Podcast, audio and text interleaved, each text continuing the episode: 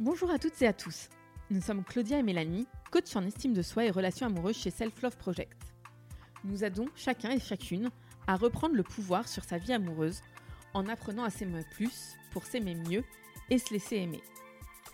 Si vous êtes à la recherche de partage, de conseils et d'astuces pour vivre une vie amoureuse plus douce et plus épanouissante, vous êtes au bon endroit. Sur ce podcast, nous échangeons chaque semaine à deux sur un sujet lié à l'amour, la relation amoureuse ou l'estime de soi. Ou à plusieurs avec nos invités qui viennent nous partager leur expérience et leur apprentissage sur ces sujets. On est parti pour l'épisode du jour. Bonne écoute.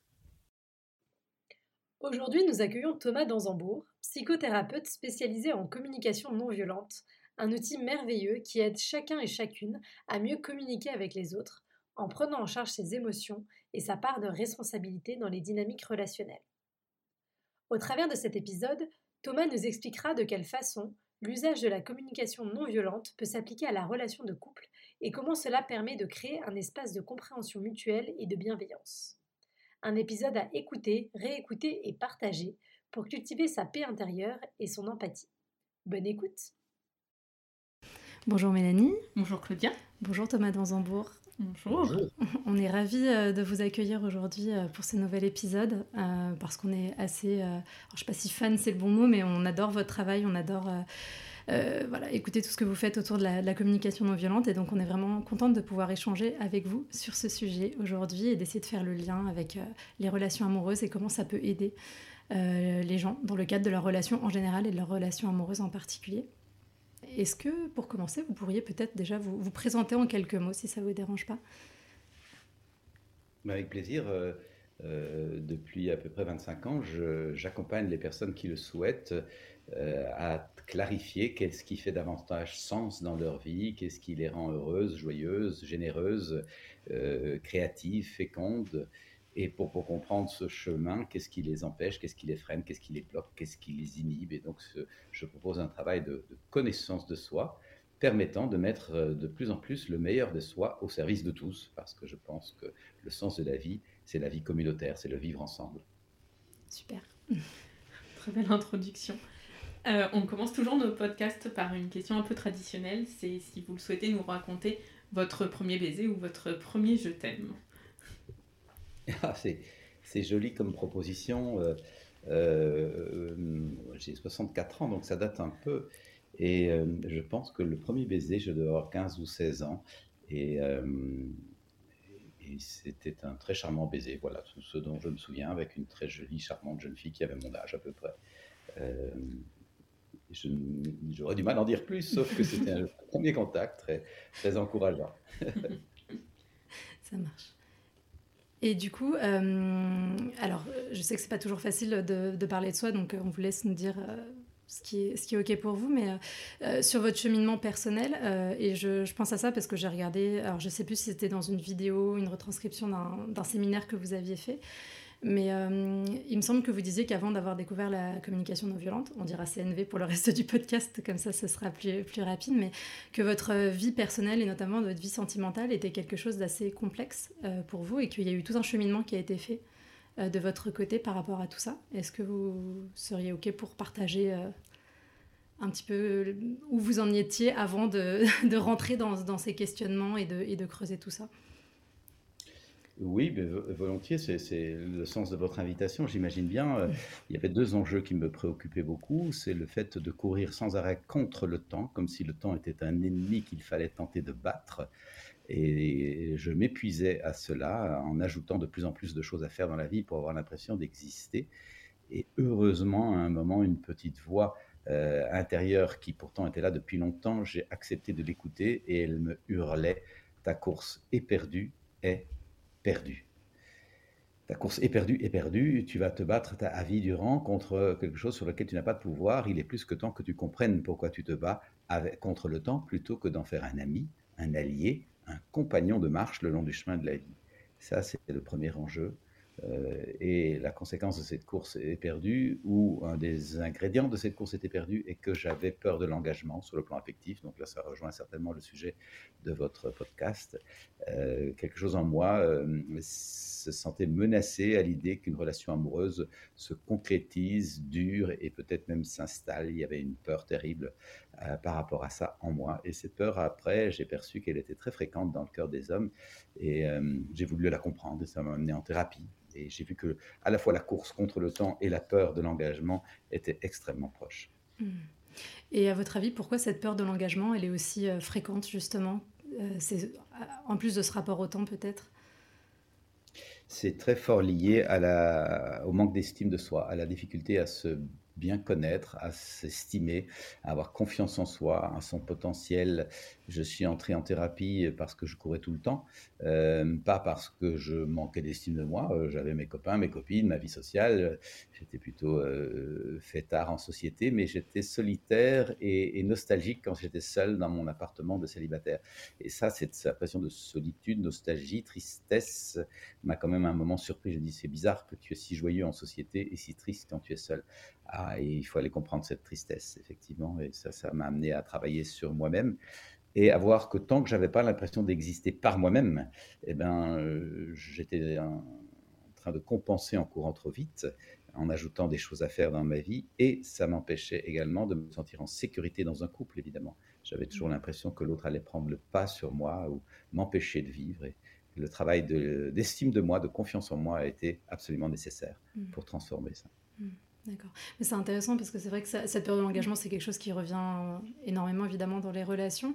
Et je pense que c'est important d'aller creuser ce qu'il y a derrière parce que finalement, sinon, ça reste quelque chose d'assez large et on n'arrive pas à, trouver les solutions si on ne va pas mettre le doigt concrètement sur ce qu'il y a. Et là, vous dites que c'est plutôt lié à de l'estime de soi ou à la peur, de, la menace que peut représenter l'autre en termes d'envahissement de, de soi. Et c'est-à-dire que la menace que l'autre peut représenter, euh, est le fruit d'un manque d'estime de soi. Tant mm. que je ne sais pas bien qui je suis, j'ai peur d'être déstabilisé par la présence de l'autre, euh, de devoir être gentil au sens où je l'entends dans mon premier livre, c'est-à-dire trop gentil et de laisser tout faire et, de dire oui, oui à tout, euh, et, donc de me soumettre un peu à l'attitude de l'autre. Tant que je n'ai pas l'estime de moi, je crains cela. Inversement, plus je développe une bonne estime de moi, plus je peux apprendre à dire non, à indiquer mes limites, à accepter les désaccords, à pouvoir exprimer peut-être même ma colère euh, lorsqu'elle est là sans avoir besoin de, m'enfuir ou, de hurler, mais en faisant des dialogues de cœur à cœur. Et c'est cette capacité à, négocier, à se poser, à s'affirmer, qui s'apprend petit à petit. Heureusement, tout ça, ça s'apprend. Hein. Euh, nous ne sommes pas voués à être ce que nous croyons être. Nous avons une possibilité de nous transformer qui est aussi considérable que souvent ignorée. Hmm. C'est pour ça que je suis heureux de participer à des podcasts comme le vôtre qui encouragent les personnes à ne pas rester prostrées dans une certaine compréhension de soi qui a pu peut-être se vérifier jusqu'ici, mais qui est certainement pas la seule, loin s'en faut. Et euh, nous, des problématiques qu'on a, euh, notamment sur notre compte, enfin, on accompagne énormément de femmes, mais on n'arrive pas à amener euh, les hommes sur ce terrain du travail sur l'estime de soi. Est-ce que vous avez des idées sur comment on entame ce travail et comment on amène les personnes à se questionner là-dessus? Hmm.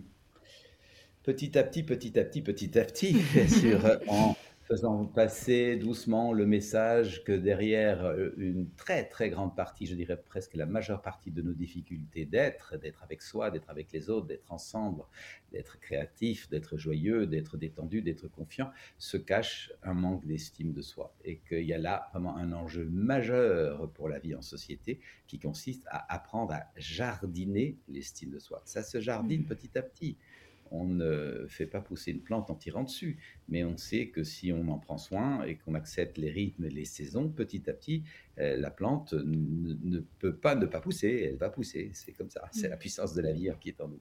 Et donc, euh, euh, j'ai confiance que de plus en plus d'hommes vont petit à petit accepter de baisser l'armure et de reconnaître que derrière cette, cette, cuirasse que souvent nous avons appris à porter par, par certains euh, conditionnements de plusieurs millénaires d'éducation patriarcale. Ces conditionnements, nous, nous pouvons peut-être petit à petit les remettre en question, baisser la mur, accepter, accepter la délicatesse de notre cœur, que nous sommes des êtres aussi sensibles que les femmes. La sensibilité est partagée tant par les hommes que par les femmes, d'une façon qui m'émeut encore aujourd'hui euh, significativement. Et nous sommes des êtres de sensibilité. Et il est de plus en plus d'hommes, heureusement, le reconnaissent et acceptent euh, avec simplicité, mais également courage, parce qu'il faut les deux, d'aller travailler un peu l'estime de soi et, j'ai confiance qu'en faisant cela, non seulement ils se rendent la vie plus belle à eux-mêmes, évidemment, mais également à leurs compagnons ou compagnes de vie dans les couples qu'ils verront, mais également à leurs enfants, bien sûr, s'ils souhaitent la paternité, mais également significativement la vie sociale. Combien de blessures dans nos structures parce que les hommes sont enroulés dans leur ego et ne veulent pas aller travailler une juste estime de soi. Nous avons vraiment besoin de voir qu'il y a là un enjeu de santé publique. Oui. Et comment, du coup, vous êtes euh, arrivé du, de votre cas personnel à avoir envie de partager ça et à mettre en place, euh, enfin, tout ce que vous proposez maintenant? Ben Parce qu'en avançant en thérapie, euh, très vite, j'ai perçu que c'était impressionnant de prendre du champ sur l'inconscient. Dès les premières semaines, mais en tout cas la première année, je me suis dit, c'est quand même incroyable que j'aurais pu passer ma vie dans des mécanismes que je prenais pour moi et je m'y accrochais en disant je suis comme ça, je suis quelqu'un qui, c'est comme ça que je suis. Je m'accrochais à ça alors que c'était juste des téléchargements de ma bonne éducation familiale, patriarcale, bonne famille bourgeoise, catho-pratiquante. Et je prenais tout ce formatage pour moi.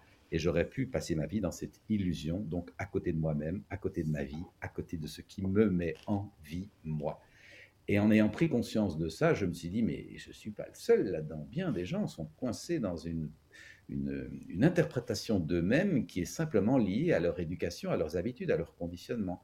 Euh, moi, je vais prendre le temps de me déprogrammer comme il faut, et puis j'ai envie d'aider les gens à se déprogrammer s'ils le souhaitent, pour retrouver qui ils sont vraiment. Mmh. Et je fais ça maintenant depuis 25 ans, aider les gens à trouver qui ils sont vraiment, et je suis émerveillé de voir ce qui se dégage comme énergie, comme générosité, comme mise au service. Quelqu'un qui se rencontre se met presque invariablement au service d'une vie de couple joyeuse, d'une vie de parents heureuse, d'une vie de, patron ou d'employé euh, solidaire et, plaisante, euh, ou d'une vie évidemment de citoyen au service. J'en ai fait un livre d'ailleurs qui s'appelle Du jeu au nous. En travaillant le jeu, j'apprends à servir le nous. Et le sous-titre est euh, L'intériorité citoyenne, le meilleur de soi au service de tous en montrant que, en développant une vie intérieure qui donne un peu de recul sur, sur nous et donc un peu de discernement, nous développons une capacité de responsabilité et donc de prendre en main les rênes de notre vie, de quitter les formatages, les conditionnements et les automatismes et d'aller de plus en plus vers ce que j'appelle dans mon travail notre fil rouge. Mmh. Chacun de nous a un fil rouge et nous sommes joyeux, heureux, solidaires et féconds sur notre fil rouge. Nous sommes tristes, défaits, démunis, impuissants et parfois agressifs et violents lorsque nous sommes à côté du fil rouge. Mmh. Donc euh, voilà comment petit à petit j'ai eu à cœur de devenir thérapeute moi-même. On est vraiment euh, d'accord avec ça. Nous, notre devise chez Self Love Project, c'est j'apprends à m'aimer pour aimer mieux et me laisser aimer. Et euh, on pense vraiment que c'est ces trois phases-là, mais que le départ vient vraiment de nous et de si on ne s'aime pas, ben, on ne peut pas réussir à, en fait, à donner aux autres et à accepter que les autres nous donnent. C'est ça. Un peu... On aime bien l'image du puits qui n'a pas de fond et qui du coup reçoit les choses mais qui ne peut pas les, les garder, euh, comme un trou noir qui aspirerait toutes les choses. Et... Parce que sinon, c'est vrai qu'aujourd'hui, on parle beaucoup du self-love, d'estime de soi, c'est un sujet qui, et c'est tant mieux, hein, est beaucoup sur le devant de la scène, mais des fois un peu comme toute chose qui part dans les extrêmes. Euh, on peut en arriver à, supposer que euh, on est incapable d'être en relation tant qu'on n'a pas atteint 100% d'amour de soi, tant qu'on n'est pas complètement soigné, quand on, tant qu'on n'est pas complètement guéri, et ça peut être hyper décourageant. Euh, ça peut réfréner, j'imagine, l'envie de s'engager sur ce chemin-là. Euh, du coup, c'est quoi votre... Euh, quel message vous voudriez faire passer peut-être par rapport à ça et cette envie d'être à 100% pour y arriver? Que nous avons besoin de nous dégager de l'habitude de la pensée binaire, soit de mm. ceci, soit de cela.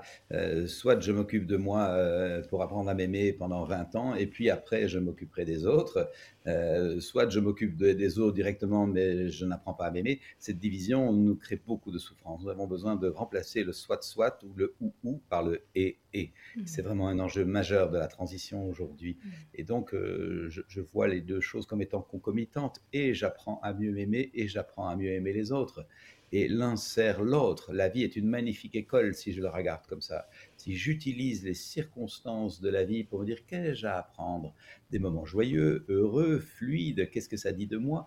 En quoi est-ce que ça m'aide à, clarifier l'axe de ma boussole, à remagnétiser ma boussole, ma boussole?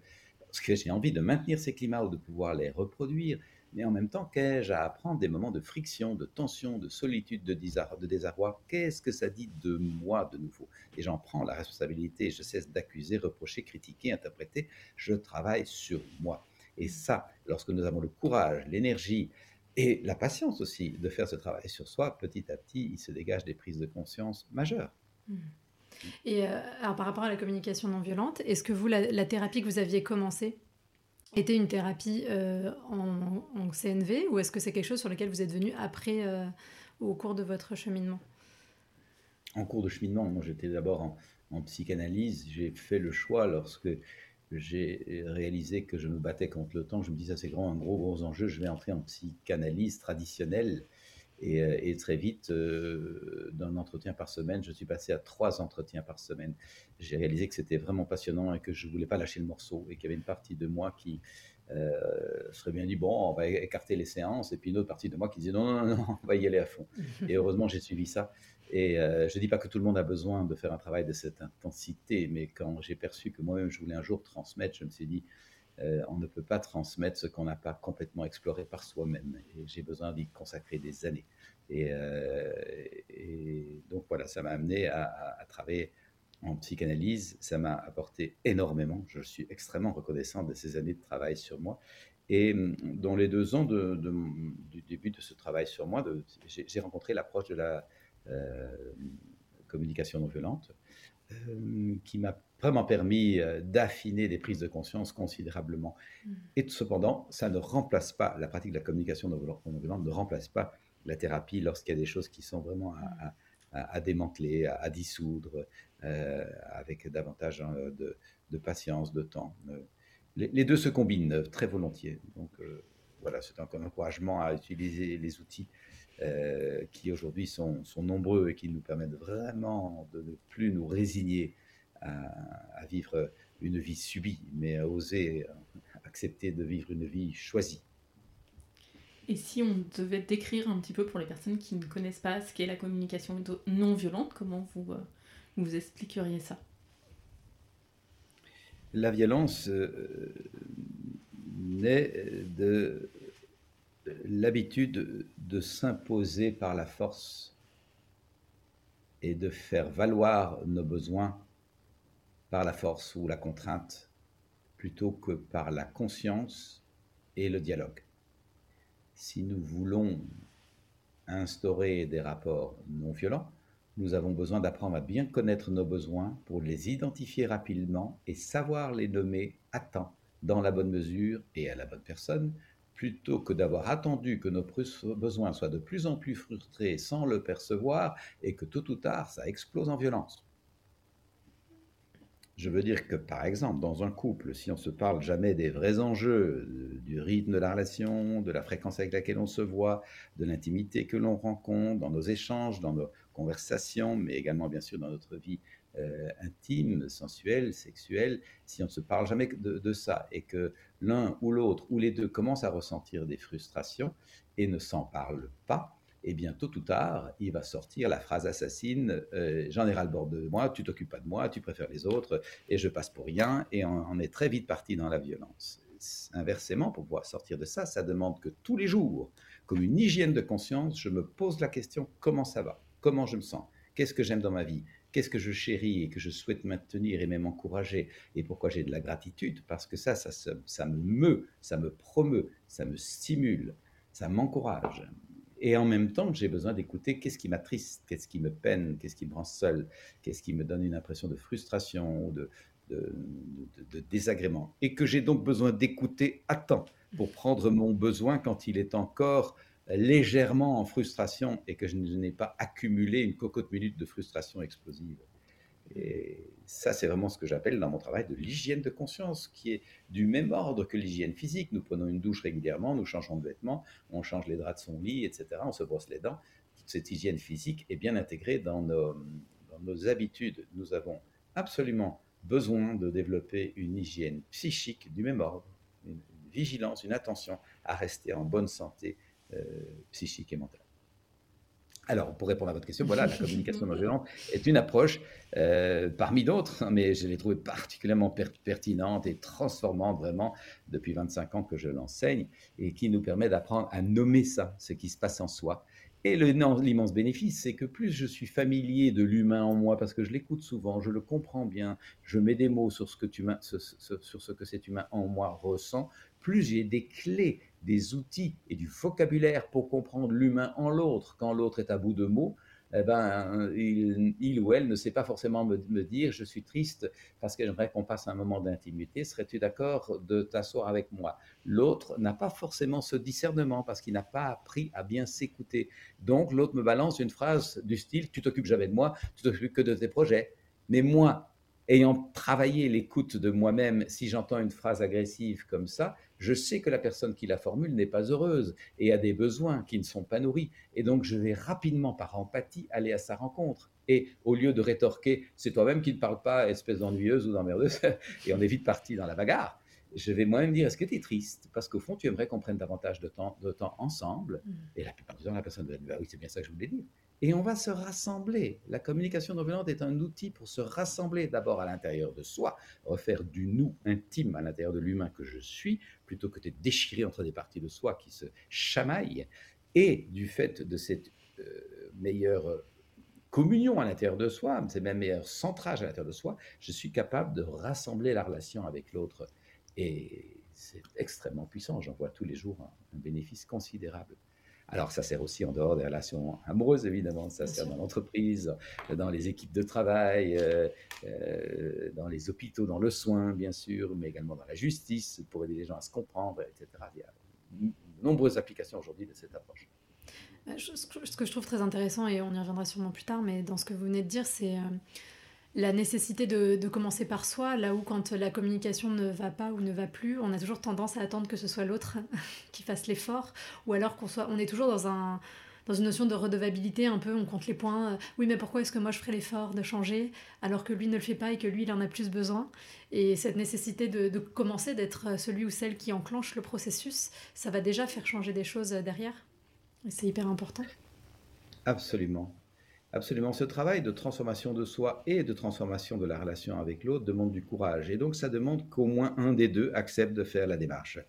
Et effectivement, parfois, ce sera la même personne qui aura cette impression que c'est de nouveau elle qui fait la démarche d'ouverture. Et là, on va mesurer son intérêt pour la relation. Est-ce que vraiment elle tient à cette relation ou est-ce que peut-être finalement cette relation ne l'intéresse plus beaucoup et elle a peut-être envie de mettre son énergie et sa créativité ailleurs? Alors c'est un bon test. Parce qu'effectivement, si nous aimons vraiment une personne, ben, nous allons travailler à renouer. Et à renouer sans cesse. Parce que nous tenons profondément à cette relation-là. Donc cet exercice est très révélateur. Oui, puis c'est savoir aussi euh, mettre un peu son ego de côté, parce que je pense que quand on se prend un peu une phrase violente qui nous touche, euh, parce que la personne est frustrée en face et qu'elle est du coup désagréable, il ben, faut savoir euh, arriver à prendre de la distance par rapport à ça, se dire non, c'est pas à moi que c'est destiné, c'est de la frustration et il faut que j'arrive euh, à le reformuler et euh, montrer de l'empathie alors que je suis blessée. Et là, des fois, ça doit être assez difficile quand même. Euh, bien, sûr. Clairement, clairement c'est précieux de, de passer le message que euh, la vie en couple, c'est pas de confort, hein, c'est pas Roméo et Juliette. Hein. Euh, on oublie souvent parce que c'est une sorte d'idéal qui a frappé notre imaginaire, évidemment, parce que l'histoire est charmante et à la fois tragique, et, mais on, reste grisé par la passion de ces deux jeunes gens. Dans mon souvenir, ils avaient 15 et 16 ans, ou 17 hmm. peut-être, mais on oublie qu'ils sont morts tout de suite après. Bien sûr et qu'ils n'ont donc pas fait l'expérience de la vie quotidienne, d'élever des enfants, de les amener à l'école, de se réveiller la nuit parce qu'ils sont malades, de gérer les dépenses et, la, machine à laver euh, euh, qui fuit, etc. et les embouteillages, etc. Donc nous avons besoin de décaper un peu cette image d'épinal et d'accepter que vivre en couple, c'est se laisser décaper l'ego. C'est mmh. aller vraiment vers une rencontre d'être à être mmh. et que ça demande donc de, à la fois de la vigueur pour exister, mais à la fois de l'humilité pour accepter de se remettre en question. Bien sûr, et je pense que c'est la difficulté, c'est qu'il y a beaucoup de gens encore aujourd'hui qui vont en relation pour se faire polir l'ego plutôt que pour se le faire décaper. et c'est là où il y a de la, de la déception euh, et de la frustration qui se crée parce que l'autre nous donne pas euh, ce qu'on aurait voulu, mais c'est tout est tout n'est que projection. Mais en tout cas, ce travail sur le euh, désamorcer les, la vision des relations amoureuses, c'est quelque chose qu'on essaie vraiment de, d'ancrer euh, dans, notre travail aussi parce que euh, mm. parce qu'on sait et surtout alors je sais pas c'est une bonne question aussi que j'aurai juste après vous qui travaillez depuis 25 ans sur ces questions là mais je sais que là sur la génération on va dire des, 25-45 ans cette notion d'amour romantique de, de, coup de foudre de feeling de toutes ces choses là elle est, elle est très ancrée souvent dans la projection qu'on a de, de relations amoureuses est-ce que vous avez l'impression que c'est quelque chose qui était peut-être moins le cas sur euh, la génération d'avant, euh, ou est-ce que finalement on est tous dans le même bateau depuis euh, quelques décennies Oh, j'aurais du mal à répondre à votre question, qui me paraît plus de, la sociologie mhm. que, de mon rayon de, de compétences. J'espère que le romantisme va continuer à nous habiter et qu'il n'empêchera pas pour autant le pragmatisme.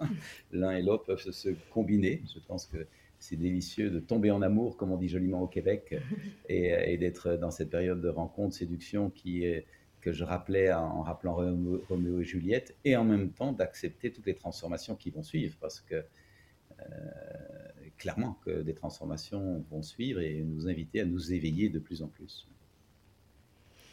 Et, euh, et, si on est, en fait, on a certaines de nos coachés, notamment dans notre communauté, qui en fait n'expriment pas ce qu'elles ressentent parce qu'elles ont peur, Comment est-ce qu'on peut leur, euh, les amener à les aider à dépasser cette peur de, de dire ce qu'elles euh, bah, ce qu'elles veulent, ce qu'elles ressentent Peut-être en prenant conscience de l'objectif de leur relation. Est-ce qu'elles ont choisi d'être en couple pour avoir peur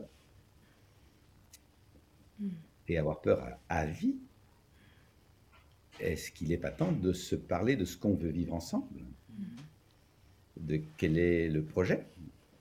Est-ce que le projet, lorsqu'on se dit j'ai envie de vivre avec cette personne, n'est pas plutôt de se dire ah voilà enfin un espace où je peux me montrer tel que je suis dans toute ma nudité de cœur et de corps et d'âme et souhaiterais être accepté pleinement comme je suis, avec évidemment ma lumière que j'offre joyeusement au monde, mais aussi mon ombre qui fait partie de moi. Et euh, est-ce que c'est là-dessus qu'on peut tabler, euh, toi et moi? Et donc, euh, l'enjeu que vous évoquez me paraît une urgence. Est-ce que je vais vivre dans la peur ou dans la confiance, dans le lâcher-prise, mm. dans l'abandon joyeux ou filet d'amour qu'on s'est proposé de se tendre mutuellement quand on a décidé de, de s'engager Nous n'allons pas toujours être séduits par l'autre, mais c'est facile d'être amoureux quand on est séduit. Mais là où c'est intéressant, c'est dire, tiens, la relation commence à décaper ça commence à frictionner un peu. Euh, qu'est-ce que ça dit de nous euh, Comment va-t-on traverser ça? Et ce que j'observe, pour l'avoir traversé moi-même, je suis en couple maintenant, hein, alors que je vous l'ai dit, j'avais très peur de l'engagement. Je suis en couple depuis euh, bientôt trois ans avec Valérie et nous avons trois enfants que nous chérissons évidemment. Eh bien, accepter de passer les moments de décapage en toute lucidité, en maintenant l'affection, la tendresse et l'amour pour l'autre, même si par moments on va dire je n'aime plus du tout cette personne, ça y a des mouvements d'humeur bien sûr, mais mhm. pouvoir euh, se dire je maintiens quand même mon, amour, et euh, eh bien ça nous permet vraiment de passer à des paliers de tendresse, de douceur, de connexion infiniment plus subtiles. Et lorsqu'on est là, on n'a plus envie de revenir au palier précédent qui était encore, je dirais, gentil, euh, euh, poli, courtois, euh, un peu maquillé pour faire plaisir et ne pas déranger. Et au fond, des relations un peu mondaines, mais pas encore des relations vraies. Alors, personnellement, s'il y a bien un espace où je souhaite avoir des relations profondément vraies, c'est celui de mon couple. Mmh, bien sûr. Et alors, une question comme ça, qui avait été posée aussi par quelqu'un qui nous suivait sur Instagram, c'est est-ce qu'il y a des moments ou des cas où on ne peut pas utiliser la communication non violente? Des situations de vie où c'est pas c'est pas c'est pas possible. Je n'en vois pas. je n'en vois pas parce que l'approche de la communication non violente euh, se déploie de toutes sortes de façons, et notamment par le silence. Un silence très respectueux de l'émotion de l'autre, est un moment de communication non violente. un accueil inconditionnel euh, des caractéristiques de l'autre et notamment de son ombre sans formuler un mot est une attitude de communication non violente. Et donc il y a mille façons de la vivre, cette approche. Et bien au-delà d'une méthode de communication, ce que l'est notamment en partie, c'est surtout une qualité d'être que cette approche nous invite à développer. Une véritable qualité d'être qui nous fait sortir de l'habitude des rapports de force, domination, soumission, agression, démission, des rapports de, ce que j'appelle la culture du malheur, le goût du drame, on sait pointer ce qui va pas, mais on ne sait pas se réjouir de ce qui va, euh, qui nous fait sortir de la culture des rapports de, de, méfiance plutôt que de confiance, qui nous fait sortir de la culture euh, du rapport à, au temps combatif, j'en ai parlé, mais également aux choses à faire qui nous font oublier d'être. J'ai identifié dans mon tout dernier livre qui est sorti il y a un an, euh, mon dernier livre s'appelle Notre façon d'être adulte fait-elle sens et envie pour les jeunes? Et ce bouquin ne s'adresse pas aux personnes qui sont en rapport avec des jeunes, mais à toute personne qui a envie de vérifier est-ce que ma vie fait sens et envie pour moi-même d'abord, et pour mes proches, et donc pour mon conjoint. Et, euh, eh bien, j'identifie dans le premier chapitre cinq pièges euh, que j'ai appelés des mécanismes autobloquants qui mhm. peuvent vraiment auto-bloquer notre évolution personnelle, mais également euh, conjugale et, collective également sur le plan de la société. notamment les pièges que je viens d'évoquer, l'habitude de rapport de force. Si je maintiens des rapports de force dans mon couple, je me promets une vie bien malheureuse, ça c'est clair. Mhm. J'ai besoin d'apprendre à co-créer des rapports de collaboration. Si je maintiens des rapports de méfiance, on a parlé de la peur tout à l'heure, je suis sûr d'avoir une vie très malheureuse et très tendue. J'ai besoin d'apprendre à créer des rapports de confiance. Et ainsi de suite. Mm-hmm. Si je suis piégé par les choses à faire et que j'oublie d'être, euh, mon couple va être très vite au bord du burn-out. Avant de vous poser notre dernière question, on avait une question un peu plus générale qui était on a l'impression, enfin, il y a beaucoup de personnes célibataires qui aimeraient être en couple, mais pourtant, on a l'impression qu'il y a quelque chose qui bloque et que les personnes ont plus de mal à se rencontrer maintenant. Et euh, selon vous, qu'est-ce qui empêche les gens aujourd'hui de se rencontrer et de construire des relations épanouissantes et sereines? Il me semble qu'il y a en partie une idéalisation de ce que la relation devrait être, qui fait que tant qu'on n'a pas rencontré cette espèce d'idéal lu dans les livres, envisagé dans les films ou dans la mythologie, quand on a rappelé Roméo et Juliette, eh bien on se dit c'est pas encore pour moi, euh, j'attends, j'attends mieux. Et nous avons oublié la friction du quotidien, le fait euh, de prendre des risques, euh, de s'engager et puis voir, et d'accepter que la vie est une aventure. Hein. C'est pas un voyage organisé avec rapatriement pour tout le monde. Hein. Euh, et la période d'aujourd'hui euh, sanitaire nous rend extrêmement frileux de toute prise de risque. Et nous nous étonnons de nous ennuyer. Mais alors, euh, si vous voulez des vacances sur la plage avec un transat et un gin tonic, ne vous étonnez pas de vous ennuyer à mourir après trois semaines. Hein. Alors, euh, inversement, mettez vos bottines, euh, vos chaussures de marche, pardon, euh, et, votre sac à dos et votre petit sac de couchage et allez marcher trois semaines en haute montagne. Vous allez avoir une autre qualité de vie, mais qui comporte des risques. Alors, je nous encourage vraiment à voir la vie comme une aventure et à cesser de minauder en espérant l'idéal. nous avons besoin de nous engager. Et cet engagement fait éclore en nous des potentiels auxquels nous n'aurions pas eu accès si nous restions à glouglouter, si vous passez l'expression, avec notre gitonique sur un, sous un parasol. Ceci dit, j'aime bien oui, de temps en temps. le soleil à l'occasion et j'adore le gitonique. Notre dernière question, c'est un peu une question traditionnelle. Euh, c'est qu'est-ce que vous diriez au petit Thomas euh, votre version euh, jeune, même avant son premier baiser, qui s'apprête à, débuter sa vie amoureuse? Qu'est-ce que vous lui diriez pour qu'il passe peut-être une vie un peu plus sereine et, et lui faciliter les choses? Merci pour la question.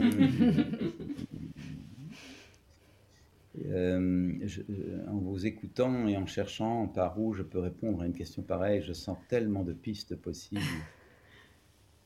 Parce que il m'a fallu longtemps pour percevoir que j'avais sans doute une sensibilité plus, plus exacerbé que pas mal de personnes que je rencontrais. Et que donc je prenais extrêmement à cœur des enjeux qui paraissaient mineurs pour d'autres. Et donc peut-être j'aurais voulu plutôt percevoir que j'avais besoin d'être attentif à comment j'utilise ma sensibilité pour ne pas forcément m'engager trop rapidement et être donc plus prudent. Et euh, bon, des années plus tard, grâce à l'approche de la communication non violente, qui permet justement de mettre des mots sur sa sensibilité et de voir ce qu'elle dit de nous, j'ai appris à mieux gérer ça. Mais j'avais déjà euh, 35, 36 ans.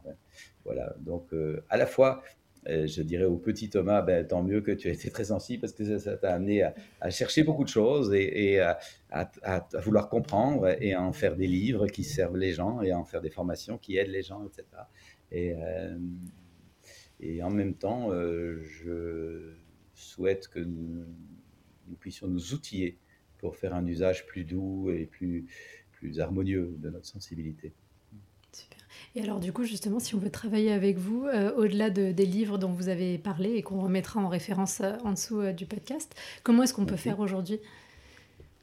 Ben, je peux recommander pour les personnes qui sont à distance et n'ont pas l'occasion de venir suivre une formation, de, de, de, suivre peut-être les bases de la communication non violente sur une plateforme sur laquelle j'ai enregistré euh, ce premier cours. Euh, la plateforme s'appelle En Développement, vous en avez peut-être connaissance. Et je, on nous recevons euh, avec l'ami Gamin Bellet, avec qui nous avons créé ces cours en ligne, beaucoup de commentaires extrêmement enthousiastes de personnes qui réalisent qu'elles peuvent en, en, quelques heures de pratique beaucoup mieux se comprendre soi et comprendre leurs proches. Et, voilà déjà quelque chose de salutaire. Il y a un cours d'approfondissement également qui est qu'on peut suivre également sur En Développement. Nous venons d'enregistrer un cours euh, sur le couple justement qui va être euh, disponible dans les semaines qui viennent, je pense début février plus ou moins, euh, également avec la plateforme En Développement pour nous avons travaillé avec un groupe d'une cinquantaine de personnes sur toutes sortes d'aspects de la vie de couple. Et je souhaite de nouveau que ce cours puisse aider les gens à mieux se comprendre, à mieux s'aimer et à réaliser tout le magnifique potentiel qui est en nous et qui peut s'actualiser lorsque nous entrons vraiment dans une démarche d'amour. On confirme, on conseille à beaucoup de nos coachés de suivre euh, au moins le, les fondations de la communication non violente. Et, moi, c'est au programme de regarder celui sur le couple là pour, dans les mois qui viennent. Donc, euh, mais oui, c'était vraiment top. Moi, ça m'a beaucoup aidé. Je m'en sers aussi beaucoup. Euh, on s'en sert beaucoup dans notre approche du coaching. Et à chaque fois, on voit à quel point c'est miraculeux. Ça, dans des séances qui sont parfois un peu difficiles, ça fait basculer euh, d'un coup euh, les choses et ça, aide beaucoup. Donc, euh, merci. Mhm. bah, merci beaucoup pour toutes ces informations, pour cet échange. Oui, merci beaucoup merci à toutes les deux tout ça. de votre intérêt. Et bah, à bientôt. À bientôt. Si vous entendez ce message, c'est que vous avez écouté l'épisode jusqu'au bout. Et pour ça, on vous dit un grand merci. Si cela vous a plu, n'hésitez pas à nous laisser 5 étoiles sur votre application de podcast favorite. Et si les sujets développés dans ce podcast vous parlent, vous allez adorer le contenu de notre compte Instagram Self Love Project FR, où on y développe en profondeur toutes ces questions, loin des discours classiques des love coach et autres coachs en séduction. Nous avons aussi développé un accompagnement collectif hyper puissant pour les personnes célibataires qui en ont marre de galérer dans leur vie amoureuse, mais qui ne savent pas comment faire les choses autrement. Nous les aidons à reprendre confiance en elles, à surmonter leurs blocages et à acquérir les bons outils pour avancer vers la vie amoureuse à laquelle elles aspirent. On vous donne rendez-vous sur self-love-project.com slash coaching pour avoir toutes les informations. À bientôt